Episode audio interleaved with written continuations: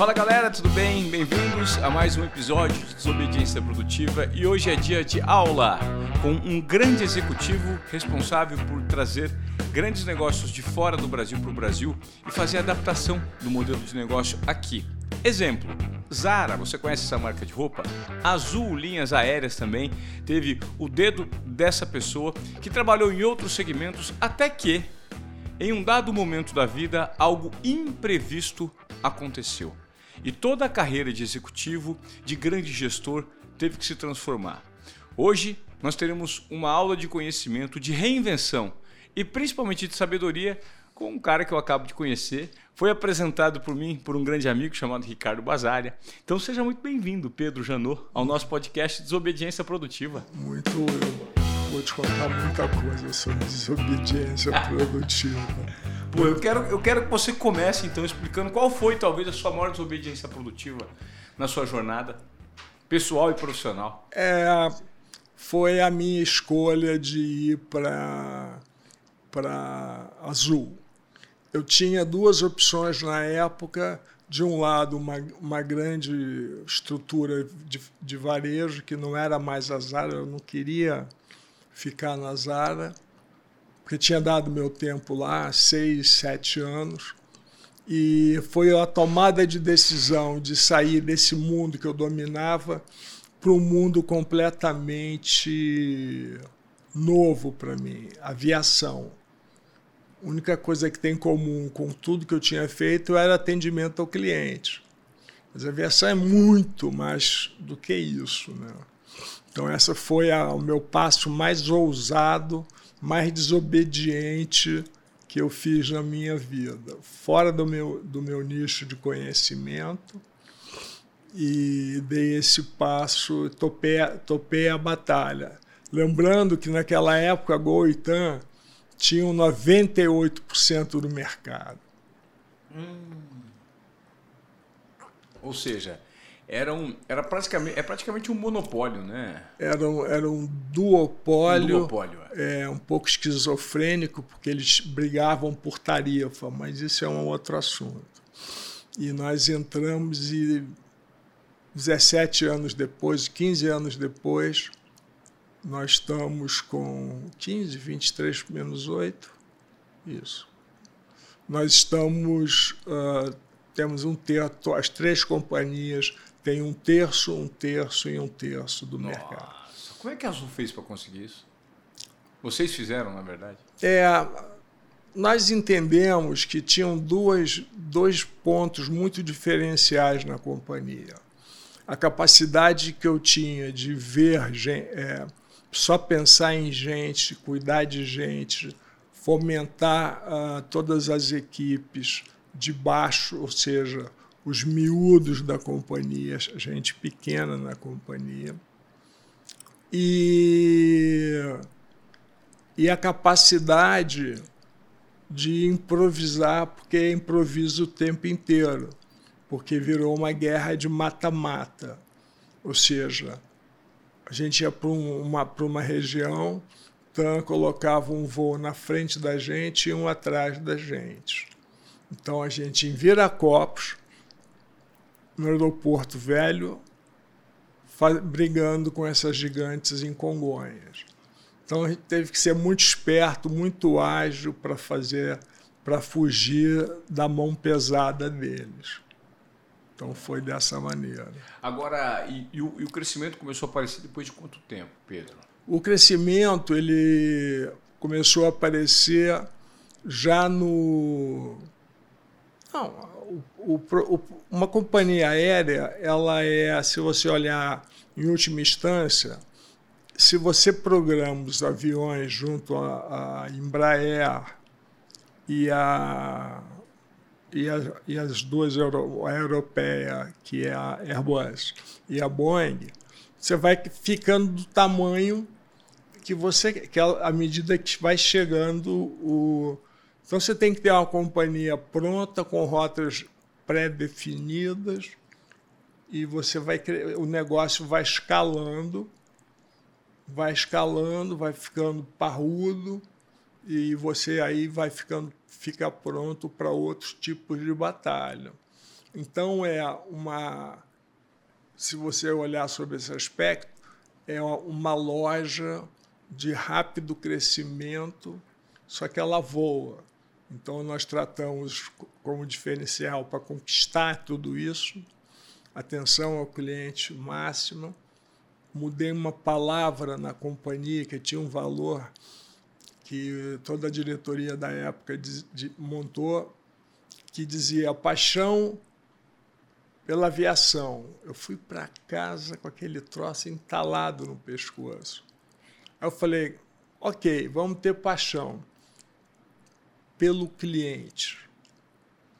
Essa palavra cliente na aviação, as outras duas companhias não conseguiam falar cliente. Eram passageiros que passam de passagem. E cliente, você é, quer ficar com ele. Você cuida dele. Claro. Você dá o que ele quer. Então foi esse, esse foi o grande diferencial para a gente poder entrar e fazer sucesso no Brasil. Gente e gente, gente, gente. Porque tecnologia de aviação todo mundo tinha. Todo mundo tem. E é fácil contratar porque a gente tem uma cultura de VASP, uh, Varig, Transbrasil. Então tinha um monte de cabeças brancas, ainda com muita energia para trabalhar, que quando caíram dentro do projeto, se transformou o projeto da vida deles e a coisa fluiu muito bem. E para seu conhecimento, em, só para você sentir o que, que foi essa criação, esse Gênesis, a companhia em 2020, 2020 foi eleita a melhor companhia aérea do mundo, feito pelo uma avaliação feita pela TripAdvisor, que fala direto com o seu cliente. Então, a companhia brasileira que voa em Embraer, que voa em Embraer e voa alguns Airbus internacionais, foi melhor que a Emirates, foi melhor sob a perspectiva do cliente. do cliente. Então não adianta ter ducha, ducha na bordo, porque você vai chegar mais cheiroso em. Isso é, isso é bom para coisa longa. Agora, passagem internacional de 9 horas, 10 horas de voo, ninguém quer saber disso. Ao chegar, quer embora correndo daquele, daquele avião. E em 22, fomos eleitas a, a companhia de maior pontualidade do mundo. 88,8% de, de pontualidade. pontualidade. Então, que isso era. Então, se você olhar para trás o que foi preparado para essa companhia. Tá, ficou, lá, ficou lá atrás. A base, o alicerce foi super bem feito e criticando o estabelecido de, de toda maneira. Questionando com a ANAC, questionando com a infra, Infraero, questionando com os políticos com os senadores, com os deputados, buscando caminhos para uma empresa novata crescer. Até quando você ficou na Azul, Pedro? Fiquei até 2012. Você ajudou a implantar o, o, essa cultura? Você entrou em? 2000, 2008. 2008? V0. Tá. Companhia no V0. V0. E ficou até 2012. Mas parte dessa mudança, dessa transição, aconteceu justamente no período do seu acidente. Eu queria que você contasse para a nossa audiência. Para você que hoje está acompanhando aqui Desobediência Produtiva, está vendo o Pedro, é, existe uma história de superação incrível por trás é, dessa pessoa que está aqui que eu gostaria que você explicasse para as pessoas. É, um dia saindo a cavalo com um amigo no sábado, eu tinha decidido ter um cavalo que eu pudesse chamar de meu. Um cavalo. E estava experimentando de um criador um animal que me vestisse, que me vestisse. No segundo fim de, então o primeiro fim de semana foi um primeiro um fim de semana de cavalgadas ótimas e no domingo 13 de novembro é já era um feriado eu saí com o cavalo mais pangaré do meu amigo e eu no meu mais pangaré e o pangaré do seu amigo. Do meu amigo, porque, no, no porque no sábado ele estava com o cavalo inteiro e foi um perereco. E aí, é, domingo, voltando para casa, devagarinho, conscientes de que a gente não queria se machucar, né, porque não, a gente não tinha ainda pego o, o balanço de novo, a, a mão, etc eu subi para eu desci para acertar a barbela do cavalo, que é uma peça que fica no, no cabresto. E na hora que eu subi, eu tive uma hipo, a queda de pressão e caí de cabeça do outro lado do cavalo. Ah, você teve uma queda de pressão? Queda de pressão. E você ca... não se desequilibrou do cavalo? Não, então. não. Eu, na hora que eu subia, eu fui e caí lentamente de cabeça no chão, sem, sem defesa, sem. Nossa, e, conseguisse. Sem, é, o, o meu amigo que estava do meu lado falou assim: Eu não te vi reagindo, não te vi botando a mão. Você caiu e caí de. E caí de bati a testa no chão e fiz um esmagamento da minha medula. Então hoje eu não tenho, não consigo fazer nada sozinho, nada. Eu tentei, estou tentando comer há 10 anos, fazer esse movimento de comer há 10 anos e ainda não consegui chegar. Porque não é todo dia que o braço funciona, tem uma série de questões. Se você está agitado, ele não funciona. Se você está triste, ele não funciona. Você tem que estar tá, e tem e você tem um, um, equipamento que você bota no garfo, né? E você tem que colocar a boca, aí o, o punho não mexe para botar na boca. Enfim, eu estava buscando. Então hoje eu toco o meu, o meu iPhone, meu iPad um, e um mousepad para tocar o computador. Uhum. E nada mais. O resto depende de todo mundo. E essa virada para sair do, do ambiente em que você ficou tetraplégico para uma vida nova, foi como se fosse montar uma empresa do zero. Que você tem a sua volta, a sua família, você podia virar um, um tremendo de um déspota, quer dizer, já que eu estou assim, todo mundo para mim, e me transformar num déspota, num deprimido, né? qualquer coisa parecida. Se vitimizar, né, Pedro? É, vitimizar é a palavra. E não, eu falei, vou criar aqui a minha empresa.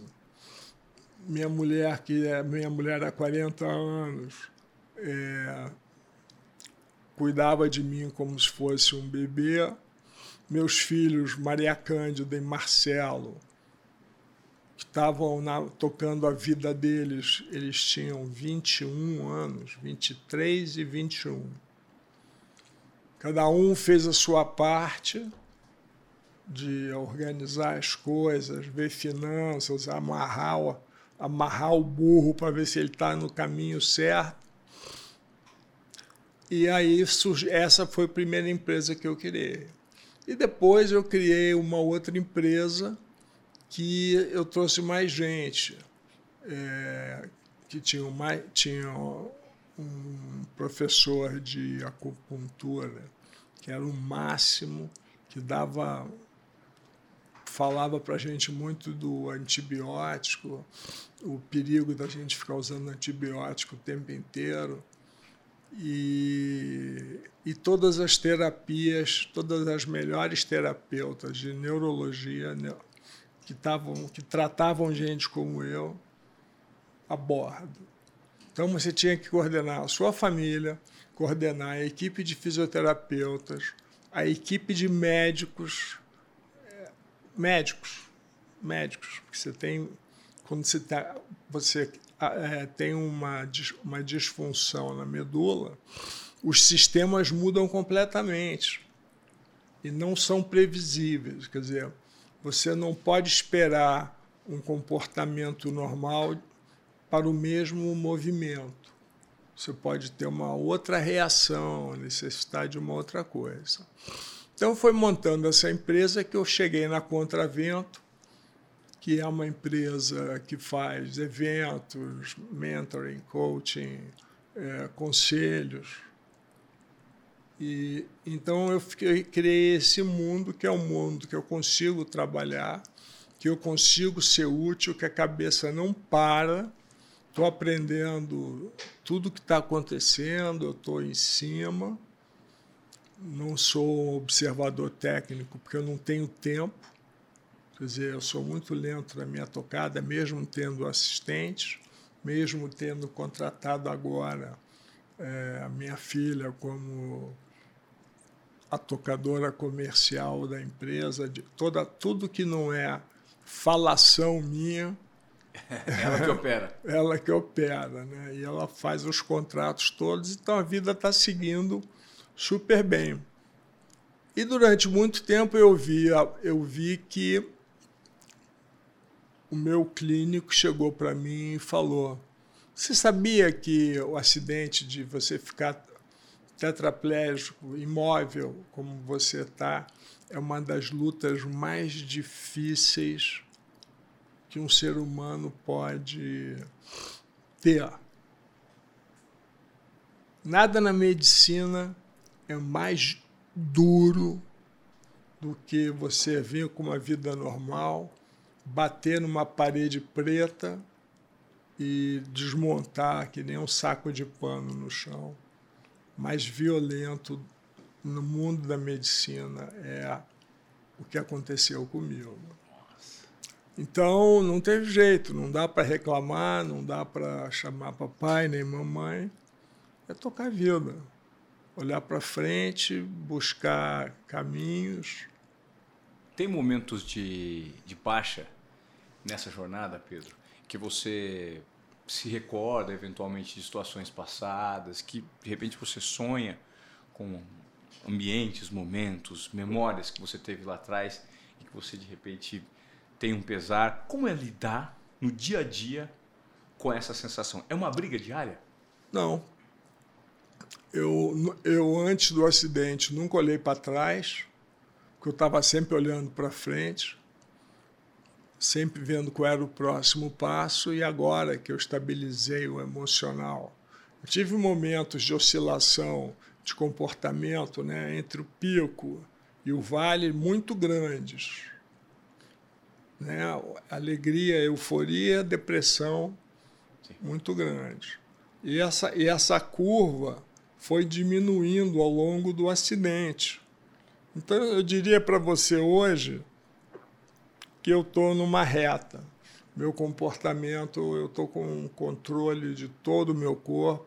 Há uns 5, 6, 4 anos eu tenho. E cada dia melhor. Cada dia mais. E, que, e tive que, para chegar onde eu cheguei, eu tive que, que criticar, eu tive que fazer muita desobediência produtiva. Uma delas, porque nesse momento a musculatura fica colada os seus músculos, sem se mexer em uma semana, eles vão colando, colando um no outro. Que loucura.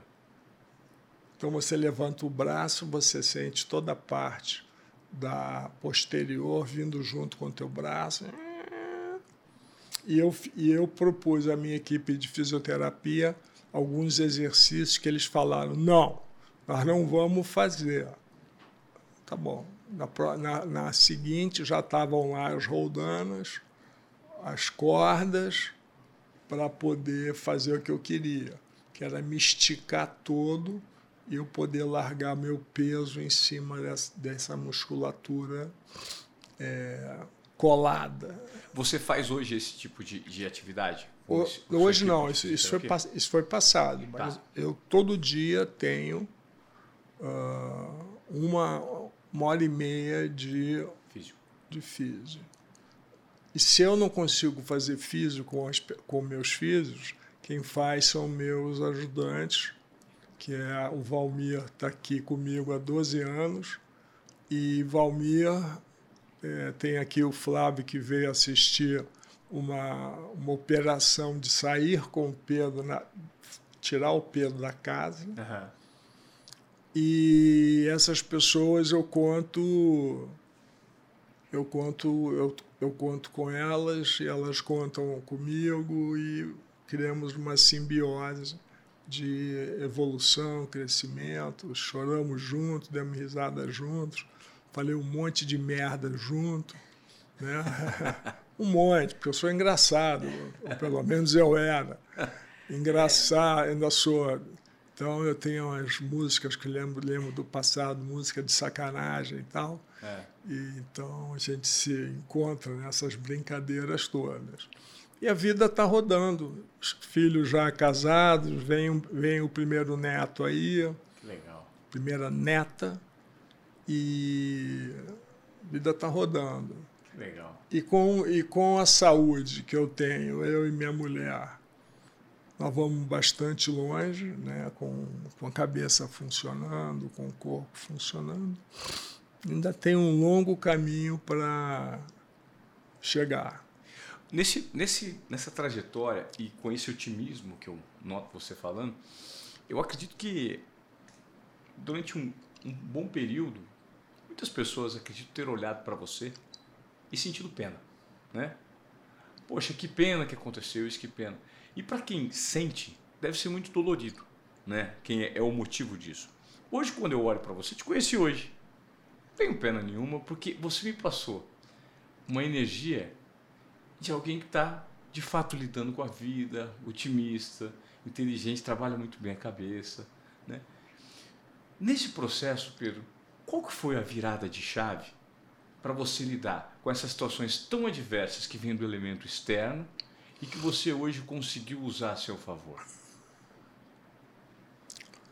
Teve uma, uma, uma situação que essa, essa me incomoda até hoje eu estou um metro abaixo de qualquer pessoa. Eu estou de 60 centímetros a um metro de altura. Então eu tenho, quando eu estou com essa cadeira pequenininha, eu tenho uma grandona que levanta, que faz um monte de, de brincadeiras. Tá. Mas externa, né? Saída externa é com essa, que é pequenininha, ágil. Sim. Eu estou metro abaixo das pessoas e olho para cima. E às vezes, às vezes isso dói. Eu tenho 1,88m. Grandão, né? Grandão. Sempre foi, sempre olhou as pessoas de cima para baixo, né? É. E olhar para si de baixo. E às vezes você passa por pessoas se eu tivesse 1,88m, elas iam te cumprimentar. Mas como eu tenho 1,20m, elas olham, principalmente os mais velhos é, não tem referência, tem medo de, de, se aproximar. Então, isso é muito. É uma coisa que me incomoda até hoje. Mas também é o seguinte: incomodou naquele momento e tchau. Uhum. Já fui embora. É é rapidinho, né? É, mas para dizer que eu não que eu sou que eu não sou o super-homem, é, eu faço isso rapidinho. Papum senti, ru, senti mal, senti, senti, ru, senti ruim, no dia seguinte estou sentindo bem. Você traz consigo nessa jornada uma narrativa é, e uma história tão real, verdadeira, é, que ela, de certa forma, serve de muito exemplo para a sociedade. De que forma você conseguiu transformar isso em uma narrativa que de fato ajuda outras pessoas? Você falou que você tem uma palestra hoje, né? Tem feito muito é, produção de conteúdo para empresas, para pessoas. Como é que foi essa transformação? Porque, de certa forma, isso se transformou num grande ativo de superação para a sociedade, para empresas. Isso, isso foi em 2014, eu fui o palestrante mais procurado do mercado e ainda sou um dos palestrantes mais procurados do mercado. E isso foi, isso foi é muito bom você poder olhar na plateia, as presenciais são ótimas. E que você olha na, aquele monte de olhinho te olhando, anotando, e depois vem falar com você e todo mundo que passa agradece. Isso é muito rico, né? Isso é muito rico e eu tô, tô doando, não estou recebendo nada deles, mas essa, essa, esse agradecimento é muito bom de que valeu a pena todo o esforço que eu fiz para estar tá aqui, para estar tá na palestra. Fui dar uma palestra no Maranhão nossa. Fui no Maranhão. E era uma palestra para 400 pessoas. E fui eu embora. Foi duro, meu corpo foi enxovalhado 300 vezes. Três horas sentado no banco de avião para ir, três horas para voltar. Chego moído, única coisa que eu quero é meu colchão de bolha de ar, que eu consigo aliviar todo o corpo. Toda Mas valeu a pena. Vale a pena. Eu, eu saio tão realizado. E quanto, e quanto mais em cidades carentes, mais legal é, é. Então você vai por cidades do Nordeste, você vai a Maceió, você vai. Todas as cidades são muito carentes, né? querem muito o beber do seu conhecimento. E eu faço muito didático, faço bem amarradinho, porque hoje as pessoas estão querendo ouvir sobre pessoas. As pessoas não sabem o que fazer com uma menina de 24 anos, geração Z. Z não conseguem contratar, não conseguem estruturar a sua cultura, a sua cultura para que, que se alinhe com a cultura dela e ela consiga ser feliz aqui com você e ajudar você a crescer. Então elas vão ouvir muito, né? E, e ouvir é muito difícil. Apesar, a gente tem duas, orelhas e uma boca. Então é melhor ouvir para aprender mais é escutar e falar menos. Então você tem que estar na base da sua equipe para conhecer bem a sua equipe saber o que, que você precisa passar para ela. Porque, lembrando, o ser humano é indivisível. Você não tem uma pessoa trabalhando aqui, botou o crachá, virou um ser humano, tirou o crachá, é outro, outro ser humano. São indivisíveis. Então, toda essa busca para cuidar da gente. E cuidar não significa. Significa dar bronca, que nem criar um filho. Você dá bronca, chama junto, né? entende? Pô, você, tá, você vai apertar um cara que está com a, a mulher com um câncer em algum lugar sério. Você tem que ajudar esse cara, você não tem que apertar esse cara. Tira ele do ponto que ele está de maior fricção e bota ele num ponto que dê uma água para ele. Obviamente você tem que ter aqui a essência dele ou não. Me dá água, Valmir. Mas é por aí, ó. Ô Pedro, eu acredito que nessa reviravolta de vida que você teve, o processo de, de ganho de conhecimento e de questionamento da vida mesmo deve ter sido muito grande, né? A sabedoria deve ter vindo com muita dor, com muita aceitação, com muita superação. E hoje a lente que você tem para a vida, né? Ela é uma lente que serve para muitas pessoas, né? para ajudar muitas pessoas, sob perspectiva. É verdade. E, a, e não só para a vida delas, mas uh, para o negócio delas. Né? Quando eu falo, você tem que falar com os miúdos. E qual é a primeira pergunta que você faz para os miúdos? Os miúdos pequenininhos, né? É, são os. Porque toda diretoria pode morrer do dia para a noite. Passou um rato no escritório, na central, todo mundo bateu bota. A companhia vai continuar a andar até você recompor, recontratar. Quem é que está fazendo ela andar?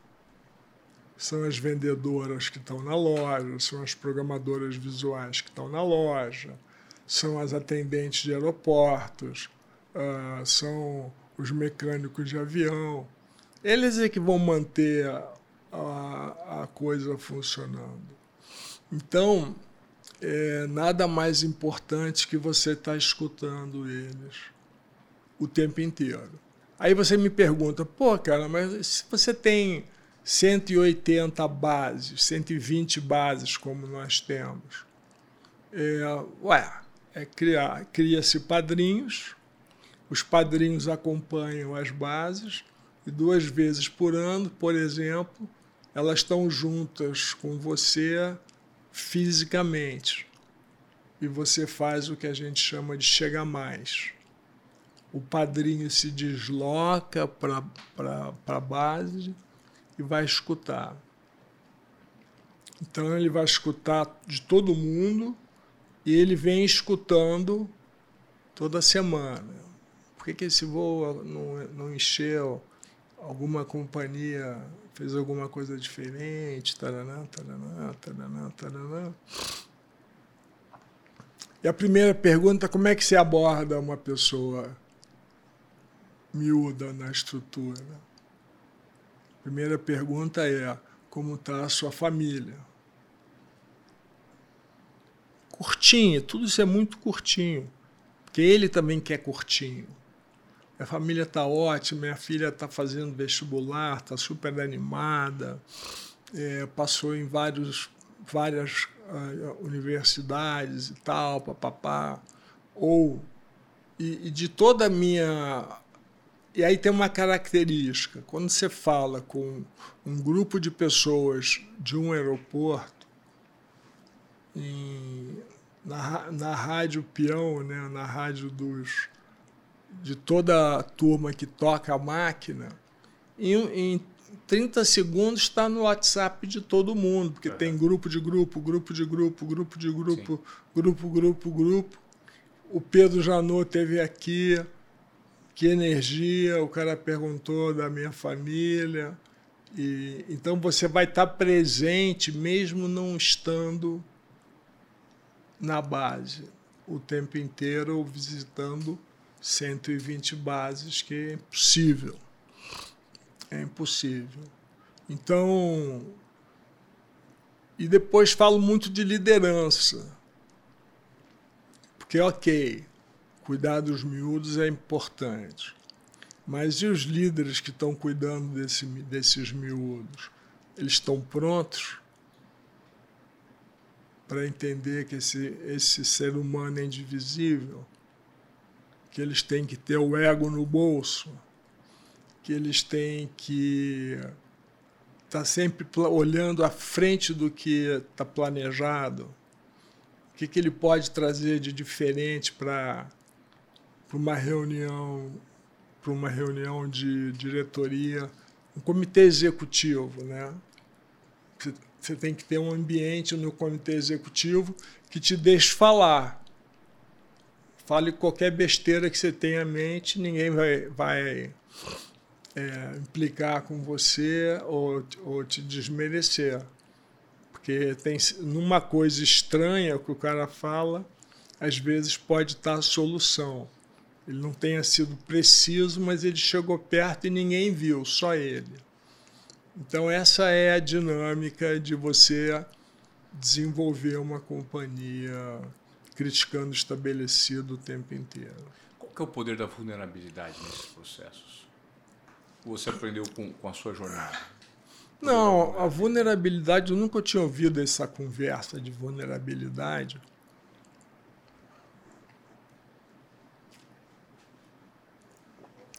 Porque quem, quem quer estar à frente é vulnerável pela sua característica. Você, quando fez a sua mudança, estava vulnerável. Sim. Saiu da Globo, tinha um, dinheiro na, um dinheirinho na caixinha, se ligou nesse negócio de ser jornalista, estava na Globo, não sei o quê, papapá. Você veio.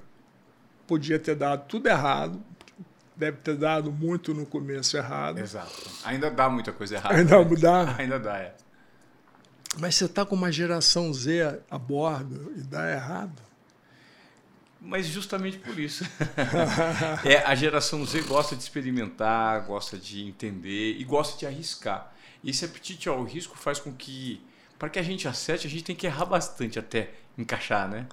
É, isso é verdade. Mas tem que deixar errar e mostrar o caminho certo e soltar de novo, porque eles são muito muito fluidos né, nesse mundo digital. Mas eu estava falando de que antes de dar essa desviada para a geração Z. A vulnerabilidade. Vulnerabilidade. Nunca ouvia. Eu me senti várias vezes vulnerável. Né? Puxa, estou recebendo coleção toda errada. Aconteceu na Zara, por exemplo. Nós fizemos quatro é, é, estação de verão botando roupa de Réveillon preta. Nossa. Ou melhor, negra. Ne negro na vitrine, negro, roupa negra dentro da história, da, da loja. E a gente tinha falado tanto com as nossas compradoras lá na Europa e tudo que nós mandávamos de recorte de revista, taranã, ia para o lixo assim quase na hora que chegou. Até elas compreenderem que a partir do dia 5 de dezembro o Brasil começa a usar branco e vai até o carnaval. De que é branco. Roupas claras, né? é, roupas claras. Branco, efetivamente, até a virada do ano, e depois as roupas claras em diante. Porque eles estavam pensa- pensando, sentindo frio, e não conseguiram ver. Então, isso demorou muito até. E isso me deixou muito vulnerável, porque apesar de eu fazer o que tinha que ser feito, mandar informação, falar, fazer, falar com as responsáveis, falar com o Amâncio Ortega, que é o dono da companhia. Apesar de tudo isso, a coisa não saía. E o que que virava? Dizendo que o, o CEO do Brasil não prestava. Nossa. Fiquei muito vulnerável nessa época. Não pedi demissão, porque não passou pela minha cabeça, porque eu vou falar. Eu vou entregar o que eles me pediram. Enquanto o mundo entregava em dois anos, eu entreguei em quatro. Mas eles vieram para um, um país louco, né? O Brasil é um país completamente louco, imprevisível. Imagina você recebendo é, caminhões, é, aviões cheios de mercadoria, o tempo que levava para liberar essas mercadorias. 15 dias, 17 dias. Hoje se libera no máximo em seis horas. Ou seja, trabalho nosso, nós conseguimos isso no Brasil hiper antigo, e agora com a tecnologia, etc., etc., os aeroportos crescendo, isso está mais ágil. A gente recebe a mercadoria, pousou no solo, seis horas depois está no armazém central e no dia seguinte está no Brasil inteiro. Aí a mulherada fica louca, os meninos ficam loucos e e a Zara virou vende, o que virou. É, virou o que virou, vende muito, muito, muito, porque são cifras espetaculosas. É um, pro, um projeto muito legal. O, o Pedro, hoje, né, olhando para o passado e vendo o seu papel fundamental na transformação e na adoção de marcas como a Zara no Brasil, é, tirar uma companhia do zero e ganhar um, uma fatia de mercado como a Azul, é, o, que, o que é sucesso para você?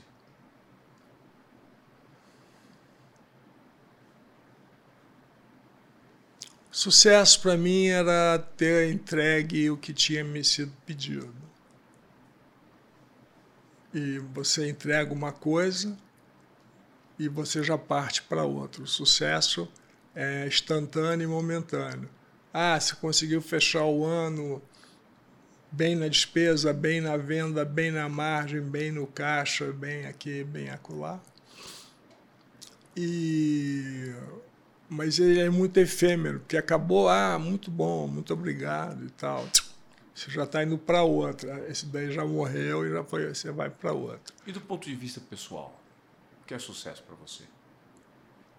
Sucesso é ser casado 40 anos com a mesma mulher e criado uma família como eu pensei em ter. Que eu não tive a família que eu tenho. Então, é, é, foi uma transformação muito grande que a minha mulher fez comigo. Então, isso para mim é, eu digo para você que eu sou muito bem sucedido. O sucesso desse, nesse ponto, é, eu, eu, sinto muito, muito bom isso. Levando em conta toda essa, essa história de superação, o simples fato de sentir que você está aqui comigo, presente, dividindo essas ideias, aberto a ouvir a minha história, eu fico muito lisonjeado de ter a oportunidade de, primeiro, te conhecer, segundo, de compartilhar parte da sua energia que talvez seja intangível para as pessoas que estejam acompanhando. Né? As palavras são transmissíveis, mas a energia não. Então, quando eu olho para você, eu de fato vejo uma força, uma superação, uma mente que me parece ser meio blindada contra tudo e contra todos e você ouve muito isso? Você, você se sente uma, você sente que você é uma inspiração para muita gente? Não, eu sinto que eu sou uma inspiração, mas não, eu não percebo dessa blindagem que você está falando, que você está meio metro de mim. Mas eu não sinto isso nas pessoas, nessa coisa, falar, pô, que cara incrível, teve um acidente até tetraplégico fica paradinho no palco. É assim como eu tô, sabe? O pezinho para baixo. Uhum. E a mão faz assim. Quando eu estou mais energético, eu faço mais Faz mão. Mais. Hoje você está bem energético, sua mão está movimentando bastante. Tô, tô, tô. Não está não tá triste, não está não, não. não tá agitado demais? Nada. Teve uma boa noite de sono? Foi exatamente isso. Não, primeiro que eu queria estar tá inteiraço aqui. Legal. Para poder fazer um baita podcast. Para falar de desobediência produtiva, né? Exatamente, porque eu, eu, eu sou e fui e criei equipes Desobedientes. Desobedientes. Quando você via, estava pronto. E hoje a sua função é. Como é que é o trabalho de hoje em relação a mentorias, treinamentos? Você recebe muitos executivos? Você ajuda muita gente hoje em dia? Eu, meu horário permite que eu ajude oito, oito, oito por semana. Eu tenho oito horários disponíveis. Da semana na semana. E essa foi uma experiência que eu não imaginava que eu teria capacidade de mudar todas essas caras que passaram por mim e, e ainda passam, porque é muito engraçado. Da mesma maneira que eu fiz a minha a, com a minha aos 40 anos eu estava tão vulnerável na Zara, que eu fui buscar uma psicoterapeuta. Estava quebrado, vulnerável. Né? Todo mundo dizendo entre as linhas que pô, você não está performando bem. E, e, e, lutando e mostrando porque a mercadoria estava uma porcaria. Que a gente estava conquistando mercado que não tinha relação nenhuma com o mercado exterior, porque no, na Europa todo mundo sabe quem é o Armani. Se você joga uma roupa do Armani, igual a do Armani por, um, um, por 50 vezes menos, tem um, essa roupa fica com um valor impressionante. Então, a cor é igual do Armani, uh, o toque é igual do Armani, o acabamento é igual ao do Armani e o preço é infinitamente menor. Na Europa você tinha essa relação. Aqui a gente teve que esperar a chegada da internet, que chegou em 98, ela começou a chegar devagarinho, você poder acessar os sites. Então, eu diria para você que foi parte dessa marca, foi criada do trabalho que a gente fez de ter um bom atendimento, de manter a loja sempre linda, mesmo com a roupa errada, e tirar do estoque, tirar do salão de venda as coisas que a gente não queria que aparecesse, como o tal do preto no, uhum, Réveillon. no Réveillon. Fazia vitrine e deixava a roupa com um pouquinho de preto e escondia o resto que depois que elas souberam, a, a, a turma da Espanha desse conta, já tinha passado o trem. É a criação de um conceito, né? Foi necessário você ajudar a criar um conceito para gerar uma percepção de valor para o consumidor, né? Isso. Foi muito importante, né? Foi. E depois que a gente abriu o Atemi São Paulo, aí pegou, pegou fogo. Porque toda a Faria Lima começou a entender, né, na mesa dos operadores, eles falando entre si. Pô, você viu que a Zara abriu no Brasil?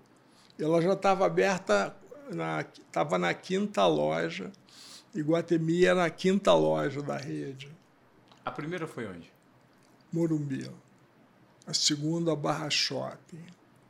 Para poder levar essas duas companhias, eu tive que receber o Anália Franco que na fundação do shopping era muito difícil porque ninguém é daquela região do aquela região é Tatuapé. É. É Tatuapé. Aquelas pessoas não entendiam, é, não tinham o hábito de ir a shopping. E isso veio gradativamente. O shopping hoje é é um equipamento de primeira linha. E a Zara lá vende pra caramba. Mas na minha época era um shopping grande, loja de dois mil metros, vazia, vazia de, de cliente. Foi um, foi um caminho de grande vulnerabilidade. Mas voltando uh, aos 40 anos, eu procurei a psicoterapeuta e o curioso que ela me falou algumas coisas que eu já saí da primeira sessão dela completamente enxergando tudo que estava acontecendo comigo. Então, às vezes, é só você passar o dedo na lente, ou um paninho na lente, já abre uma perspectiva enorme para o cliente, para o cliente, para a pessoa. Então, essas palestras, toda essa fase de comunicação, etc., é, passa, pela, passa por isso. Né? Você entregar algo que você sabe que vai mudar. E é o que você tem feito com muitas pessoas. Quando, quando o, o, os seus mentorados hum. hoje acompanham o seu trabalho, né? De fato, tendo encontros, bate-papos com você, o que, que você nota que eles absorvem em relação a profissional e pessoal? Ter contato com o seu nível de superação de vida faz com que a transformação aconteça também para esses executivos no negócio deles? Com toda certeza. E eu vou até o pessoal deles uh, escutar vida, como é que ele vê a vida pessoal dele. Porque normalmente o mentorado é, ele quer dar um ele quer dar um passo.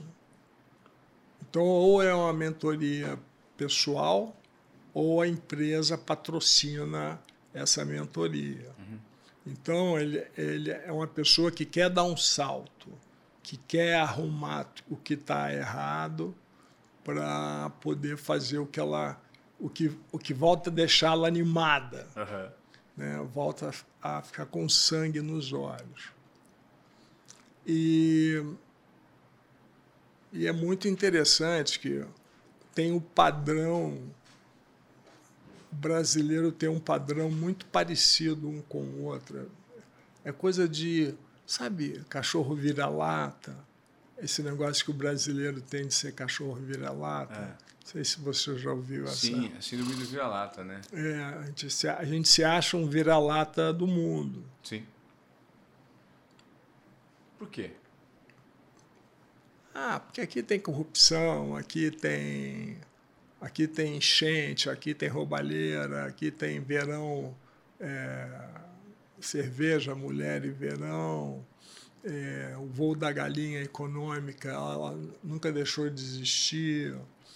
É, são esses os, os complexos. É, você vai, você vai para os Estados Unidos dizendo que é brasileiro, existe ainda restrição, né? uma barreira. Espera aí, deixa eu ouvir você, sabe? Você tem que ficar na sala, no, no saguão antes do cara te receber, te estudar você. Sim. Entendeu? Yes, nós temos banana, mas não, não fabricando, fabricamos cocaína só deixamos passar direto pelo país para ir para a Europa. Mas o brasileiro tem esse complexo de vira-lata. Ô Pedro, é, existe alguma pergunta aqui que eu, que eu não tratei com você que você acha que eu deveria ter feito? Alguma? Eu acho que hoje as empresas têm um grande desafio, porque toda geração Z ela é desobediente por natureza, porque elas chegam na frente no conhecimento muito antes do que qualquer cara de outra geração. E o grande desafio é a pergunta seria é, como é que você vê o desafio da geração Z na gestão atual, né? Essa pergunta é uma pergunta que é, tem uma desobediência inerente dessa geração. Uhum. E como é que você vai tratar isso dentro da sua empresa? Porque as empresas hoje têm uma série de squads, né? são, são pequenos grupos que tra trafegam na empresa diagonalmente uhum.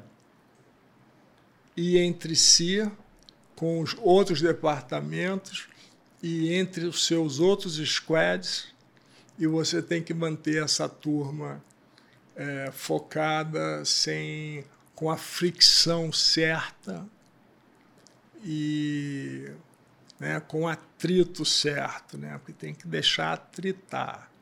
A estrutura toda tem que estar. Tá, tem que estar tá sempre em guerra com o que você quer e é isso. Essa, acho que essa pergunta você devia ter feito e não foi. Mas todas as outras foram sensacionais. Poxa, Pedro, eu queria muito agradecer, primeiro, o tempo que você nos, nos disponibilizou, né? o seu deslocamento, e principalmente a sua verdade, eu vir aqui dividir a sua vida, os seus ensinamentos e essa jornada de superação, que eu acho que é muito rica. Né? é, acompanhar essa história com tanta serenidade, dividida, né? E com um nível de consciência muito grande sobre tudo que aconteceu e sobre tudo que vai acontecer ainda, de fato, para a gente que está do lado de cá, é muito motivador. É de fato uma referência positiva de valor, de superação, de transformação. Porque, como você mesmo disse, né? dentro da medicina não existe um cenário mais complexo do que o seu. Mas o que a gente nota é que a sua cabeça está trabalhando tão bem e dentro daquilo que lhe compete você tem feito tudo para não se sentir vítima e sim um elemento ainda, continuar sendo um elemento de transformação na sociedade. Então eu gostaria muito de agradecer por, por esse tempo compartilhado, por esse bate-papo e por essa vontade de também ter curiosidade sobre o que é a desobediência produtiva, sobre esse movimento, esse conceito que a gente acredita tanto. Né? Você que está aí, você necessariamente tenta implementar isso na sua, na sua rotina, na sua jornada, que é exatamente o exemplo que nós temos aqui do Pedro Janot, um desobediente produtivo que não tem limites para continuar se superando nessa jornada. Muito obrigado por tudo que você construiu até aqui e pelo que você dividiu com a nossa audiência. Legal, Ivan. Muito bom. Espero que eles gostem do conteúdo. Não, gostaram. Obrigado. Foi um prazer te conhecer. Grande abraço. E um grande abraço. Até a próxima. Até a próxima. Valeu. E se você veio até aqui, vamos compartilhar esse conteúdo com essa história incrível de superação. Eu conto com você para amplificar nossa voz aqui nos Obediência Produtiva. Combinado? Beijo grande e até a próxima.